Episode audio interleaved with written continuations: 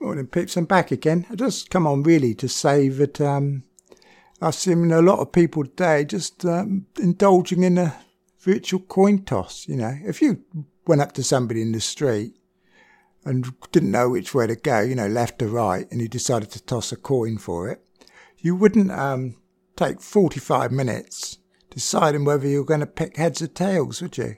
And you wouldn't go up and ask the person next to you whether whether they were successful with their last coin toss or not. So you could um, follow whoever had the most successful previous history of coin tosses. You wouldn't do that, would you? So why are you all doing that on Twitter?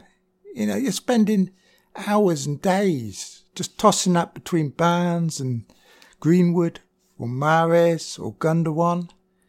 It's all, it's all just going to come down to the bounce of the ball, peeps. You know, so just pick a player you like, stick him in your team.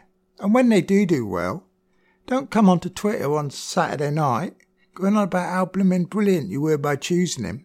Because remember, it was just a coin toss and you got lucky. Same with the people who did badly. You didn't make a bad pick, you were just unlucky. So make your choice. Pick a player you like to watch the most, of a team that you like to watch yourself the most, and uh, get down the pub and have a Tennent's Super, you know, put your feet up. Because to be honest, peeps, that's the best thing you can do. You know, we don't want to see all your um, agonies about who you're going to pick. Just bloody pick them, stick them in your team, and uh, get down the pub.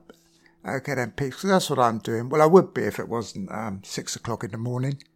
But um, it's not quite time for my first drink yet. But I'll uh, talk to you all later anyway, peeps. Okay then, cheers for now.